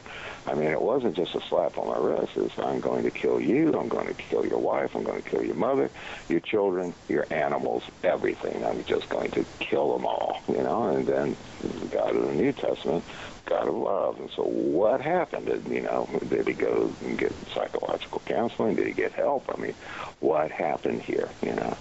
And the same thing happened to me again when uh, my nephew died. I mean, I was pissed off at God, and I'm still angry, you know, about these questions. You know, it's like uh, you can create a wonderful little miracle, but why do you kill hundreds of thousands of babies every day? You know, from typhoid, from disease. You know, this just does not make sense to me.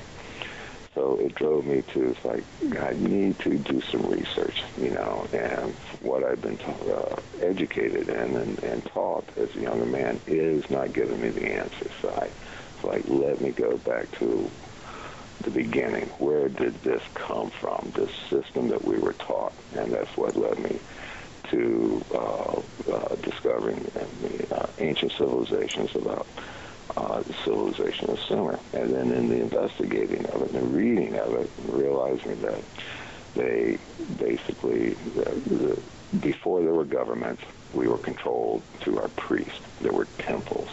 Mm-hmm. Okay, but this temple was nothing more than a meeting place that we were told to go to once a week to pay to pledge our loyalty to a specific entity. And suddenly it starts sounding like Sunday school. I mean, don't we do this today? Have we not set aside Sunday? That this is the day we go to church. This is the day we study, you know, the Bible. This is the day we send our children to Sunday school. And suddenly, instead of seeing this as uh, as an educational format, I saw this more as an indoctrination that had just been ingrained in us since civilization started out this way before there were governments and before there were armies. Mm-hmm. We still have this now. And then it creates a pattern. Yeah, a, a pattern, and look at how powerful the churches are. So it's like, well, let me dig deeper into this stuff. And so suddenly I come across tales of the uh, Anunnaki gods, of Noah, of the flood, of the creation of Adam and Eve. And here we have one Anunnaki Lord Enlil who basically says, you never should have created these little intelligent monkeys anyway. So when this flood comes, I want them dead. I want them all dead. Wipe them out. Get rid of them. And his brother telling him, no, no. I mean, this this is my creation. I designed these. I created these. I happen to love some of these, you know, and they.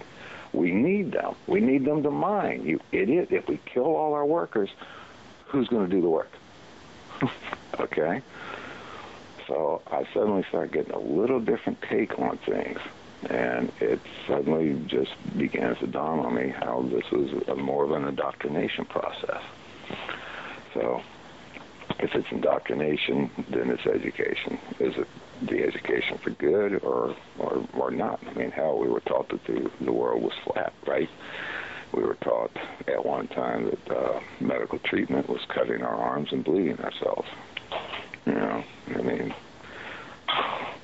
so through the process of discovery, you know, we've advanced in our own knowledge.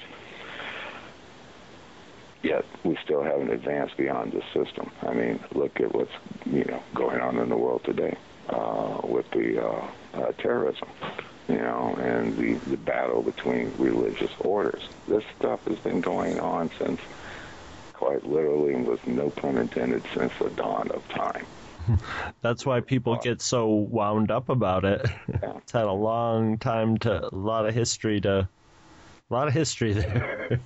Yeah, and it hasn't just been good history, unfortunately. You know, and, but and when you look at the the different cultures around the world and you see things, and, and you're told, you know, they created this 4,000 years ago or 3,000 years ago, but they didn't have. We can't do anything. We can't do anything with it right now. I mean, we can't lift these blocks. How did they lift them? The technology required to lay out the grid on the ground. Excuse me.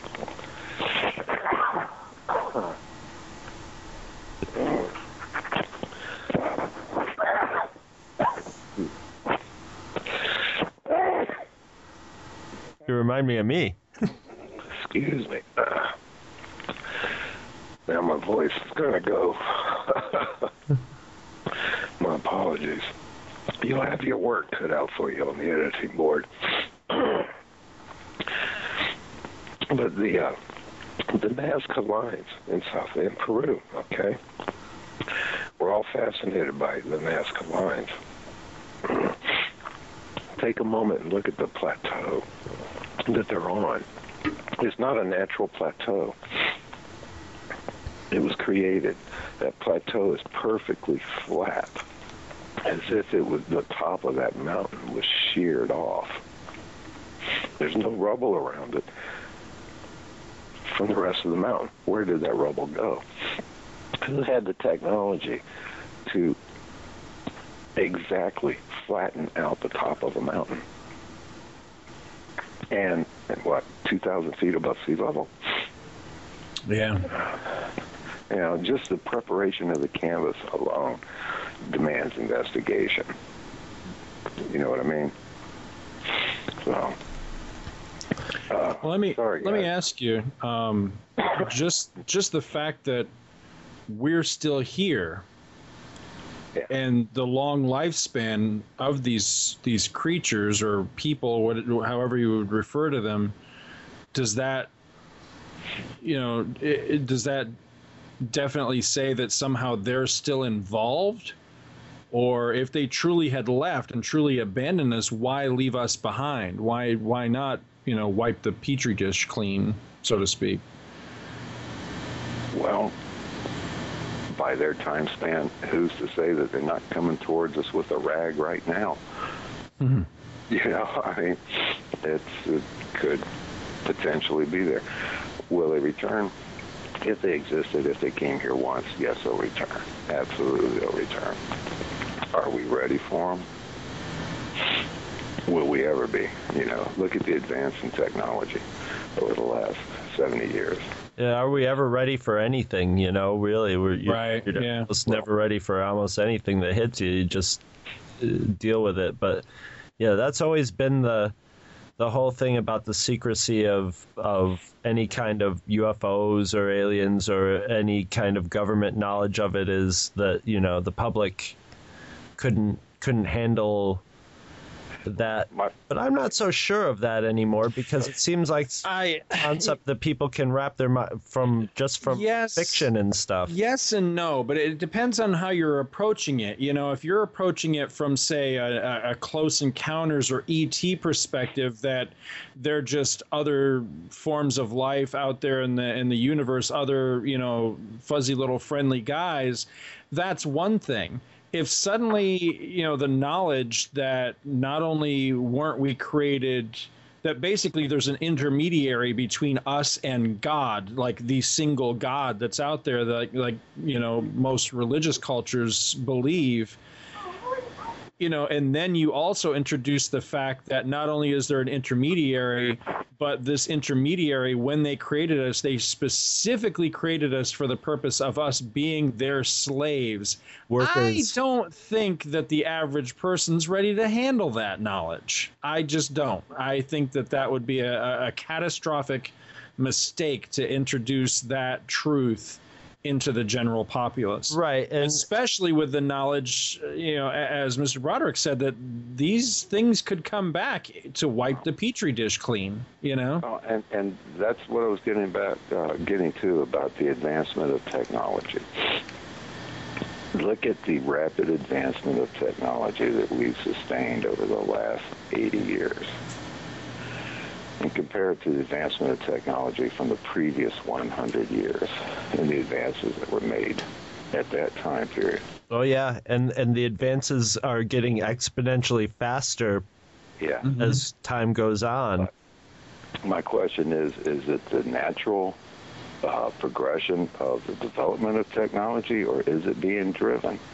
Now, we know a great deal of the technology is being financed and the advances are being financed and driven through government and private investors. Is there a reason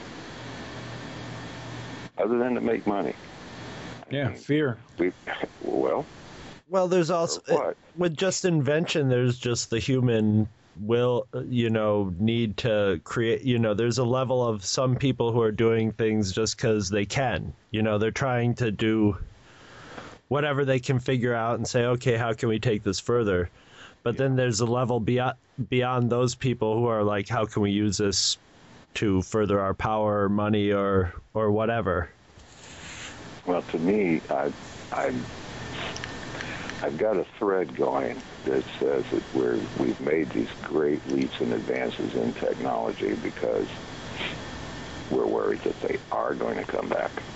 Hmm We need to be in a level to defend ourselves when they do. I have long said that that that was the reason above and beyond why the government doesn't disclose anything that they might know about all this stuff, beyond just the idea that people aren't ready to handle it. it you know, from a from a religious or you know just a personal belief standpoint, is the knowledge of how would it affect society if you knew the world had an expiration date? You know, Oh, if well, you it- knew, it'll shut down. There'll be a yeah, there'll be an end of the world sale that starts the moment you tell them. Mhm. You know, that's I mean, you know, that's what they expect to happen. I honestly What- believe what- that's why this. Yeah. yeah. Yeah. I mean, why go to work if in 10 years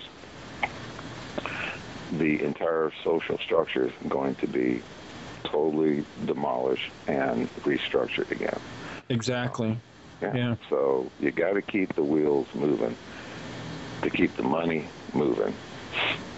hmm And the money, the money only goes uphill. You know, this is Reaganomics in reverse.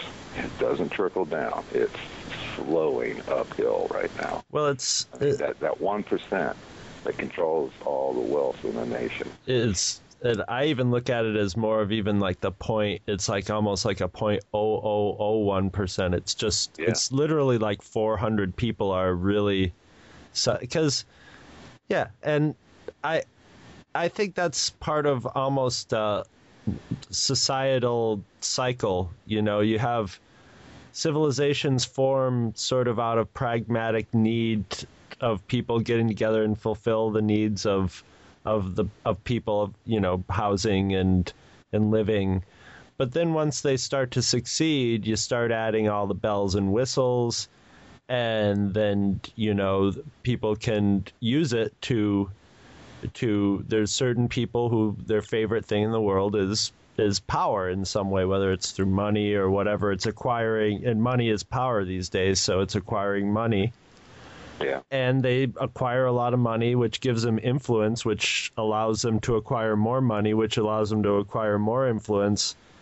And then you reach a sort of teetering point of where, it, it, you know, I mean, they got uh, the people who uh, end up drawing all the money towards them have got to think at some level, how much money can we draw away from everybody else before they come knocking at our door, you know? And I think that's our modern society is them trying to maintain some sort of balance so that they don't have so the townspeople don't take up torches but at the same time they're kind of greedy so they can't help but keep no, taking they- more money so it never ends well They, they, but they, they, you've got to admit, they know the game well and they Mhm. manipulate the system well.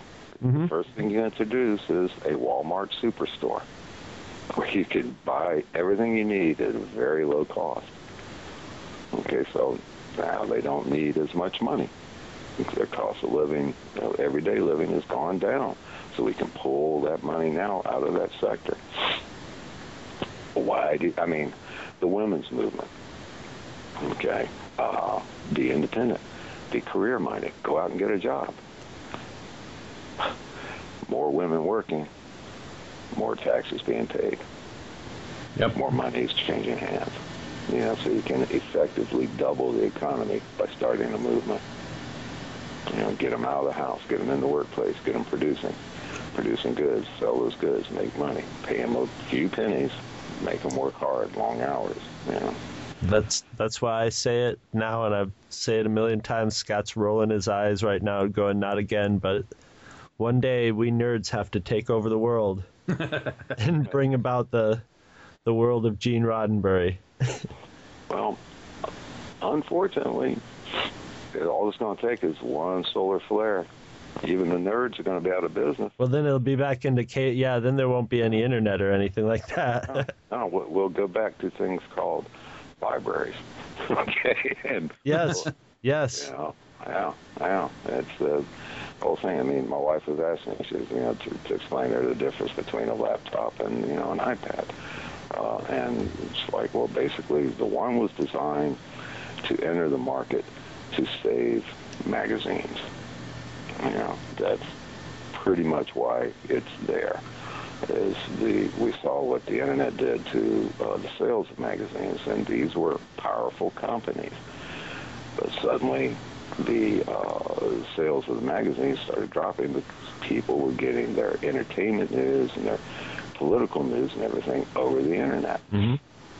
So they needed, and the same thing happened with bookstores and the sale of books. You know, uh, uh, the uh, computer games and uh, the fact that it's taken entire generations out of the market that no longer, you know, truly will go to a bookstore to find a book. You know, if they're the Computer games are the kids' media. That's their Yeah. that's their passion. Scott has two sons, and when I come to visit Uncle Chris, you know, it would be like Uncle Chris, you know, in the in in in the old days, it would be Uncle Chris, come and look at my frog. And this it was like, look at this uh my world I build in Warcraft. And it's I don't think it's a bad thing. It's just it's a completely different thing.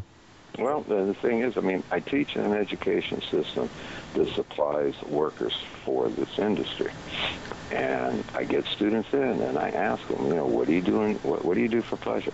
I'm on the computer. I play this game. I play that game. Okay. Uh, how many hours a day do you do this? You know? And it's like eight, ten. Shoot, sometimes I'll play for 32 hours straight. We get these marathon games. It's like, okay. Now, you tell me you want to be an artist. Yeah, I do. I want to learn to draw. I want to draw comics. Okay, where are you going to find the time? You know, because it takes a minimum of two hours a day drawing every day, every day of your life, a minimum of two hours a day. I draw five to ten hours a day every day of my life, and I concentrate on that every day of my life.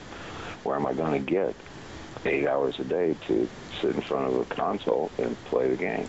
Now, I did do that once when uh, Doom first came out. Yeah. Yeah, check this out. I'm looking at it, it's like, oh, give me the controller. Next two months went by and I was in front of that TV. I couldn't even concentrate on my work thinking I got, you know, I want to go in there and play Doom because it's addicting. Well, you've got a product just like the TV that consumes society for entertainment has taken it over. And all these students know how to do, all these kids know how to do is play video games. So, I, you know, it's like, don't, when you go home this weekend, you got to promise me one thing. What's that? You don't turn on your computer. Well, what do I do? it's like, what do you do? Go to a club, meet a girl, go to the live beach. some life. Yeah that's Yeah, what yeah. if you're gonna make art that's one of the most that that, that my first day in film school my great the best teacher i ever had there when, when he was telling us you know what to do to prepare to make films he was like go on a road trip you know go have fun with your friends and go meet people and go someplace you've never been before Well, and, and it's the same thing that I tell my students in the creative writing class. Is that I said you you have resources available. These resources are your experiences. You know, base your characters off people that you know, characters that you know. You know, you will find a, a character that will fit the character that you're trying to write in your story. You know, and it makes it easier because you have these experiences. Guys, to me, you know, intersocial communication, socializing with people is not in a chat room. That's not socializing, you know. That's like the uh, an oxymoron for socialization because to socialize, you have to get out and mingle with people, you know, and then the rules fall into play when you do that.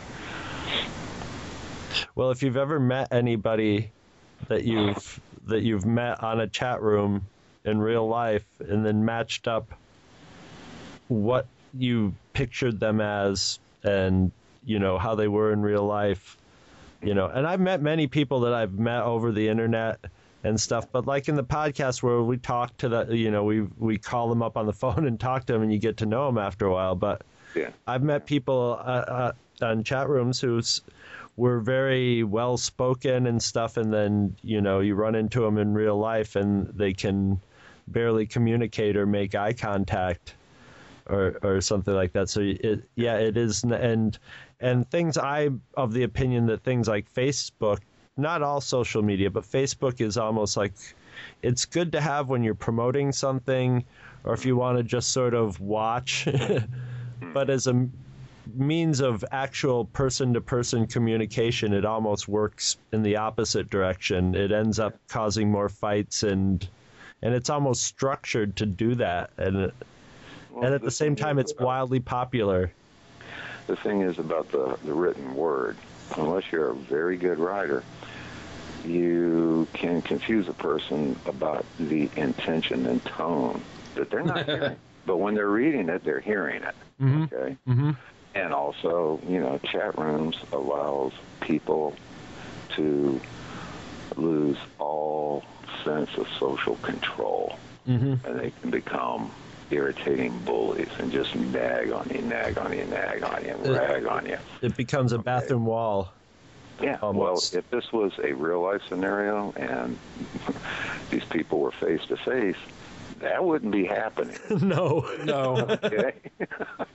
There'd be too many people being slapped. It's like, I'm sorry, bam. You know, I've had enough of you. You know, but you can't reach out and do that. Now you can report a person. Okay, so they set that up, but that doesn't stop that person from developing those habits. You know, and it's also kind of scary because you know when when we meet each other, generally we're always you know we're putting our best foot forward. Then as you get to know people, you, you get to know them after a while. hmm I don't want to get to know these people. They might be really nice in real life, but boy, you get them behind closed doors, and I don't want to see what they do to their pets and their children.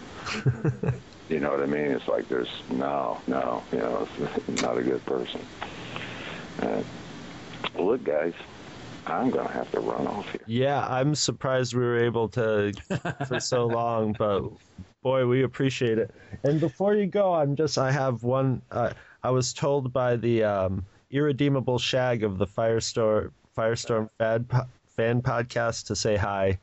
Oh, well, yeah, Jack is a great guy. He really Shag, yeah, Shag's a good friend of ours. he, so- he really appreciated doing an interview with you and. Uh, You may want to consider a restraining order at some point. Though, 'cause, Yeah, yeah. Uh, yeah. It's he's a little bit unhealthy. Speaking of obsession. unstable people on the internet, yeah, but yeah, Well, but he's a great guy. Any unstable people in the entertainment industry. They're the ones that generally get things done, you know. So I, I and I myself will not say that I'm a stable personality type at all. Okay. Being a stable personality type isn't the one of the best features if you want to be an artist. No, no. When you look at the history of us, no, yeah. mm, Geniuses, the best geniuses and artists and inventors and stuff, yeah, usually have something going wrong in there. Yeah, they they did they definitely didn't walk to the right of the stage. You know, they definitely were on the left side, the right. no, won't be cutting my ear off, That's nor will I be losing myself, you know, in a haze of opium, nor uh, drink myself to death, or die of lead poisoning because I'm drinking out of a leaded glass or a leaded bottle. Uh, but it. Uh, it's been tempting. It's been tempting. I've been tempted over the years. now, Lord knows I've had my time uh, at the end of conventions and the hotel bars, enjoying uh, the company of many fans and professionals, knocking back a bathtub full of booze. So those days are behind me. Look, guys, it was great. I did enjoy this. And, Thanks, um, you've been one of our most lively interviews ever. Uh, It's Yes. been great. yes.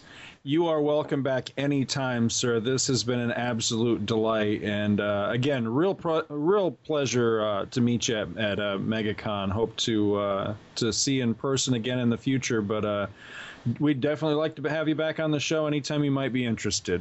No, I'd love to, and thanks for the opportunity to uh, promote my product and the opportunity to uh, uh, get out there, chat with you guys, and talk about these things. I've enjoyed this evening tremendously. Thank you so much. All right, so we'll catch up with you later then. All right, we'll go ahead and let you get some sleep. Thanks again for All right. joining us. We'll talk to you soon. All right, good night now. All right. Night. Good night.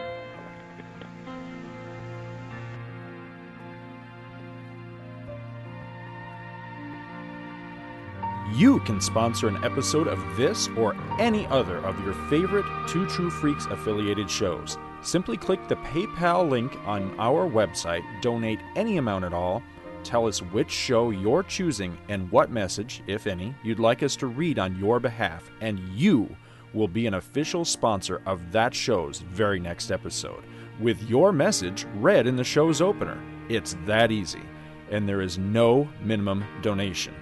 Be a show sponsor today. Anytime you plan to visit Amazon.com, please be aware that if you use the Amazon.com link located on our website, www.twotruefreaks.libsyn.com, Two True Freaks will receive a referral bonus for any items you purchase. There is absolutely no additional cost to you whatsoever for doing this. All proceeds go directly toward keeping new episodes of all your favorite Two True Freaks affiliated podcasts rolling, and it really helps us out.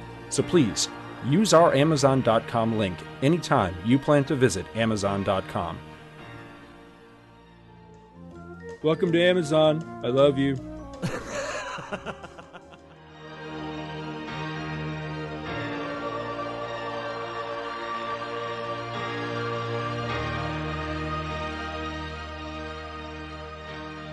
Visit our website at twotruefreaks.libsyn.com. Two True Freaks is always spelled T W O T R U E F R E A K S. Libsyn is spelled L I B S Y N. You can email Two True Freaks directly at twotruefreaks at gmail.com. Join our forum at forumforgeeks.com, where you can discuss all of the shows on our feed with us and your fellow listeners. You can find Two True Freaks on Facebook. Just search for Two True Freaks. And hey, you can friend me, Scott Gardner, on Facebook too. My name is spelled S C O T T G A R D N E R. You can friend me on Facebook too, if you can find me. Now available, Two True Freaks t shirts. See our website for details. Two True Freaks is a very proud member of the Comics Podcast Network. You can check that out at www.comicspodcast.com, where you can hear our new episodes when we put them up. We are also members of the League of Comic Book Podcasts. For more information, visit comicbooknoise.com slash league. If you ever leave your house and you actually have friends, why don't you tell them about Two True Freaks? Thanks for listening. And join us every Monday for new episodes of Two True Freaks.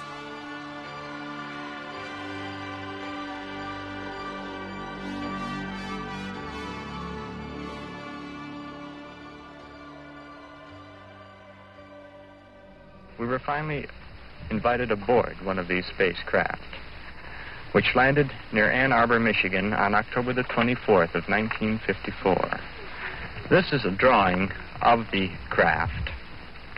As I was leaving the craft, the commander, Soltec, said, Soon others of your people will be able to have an experience similar to this.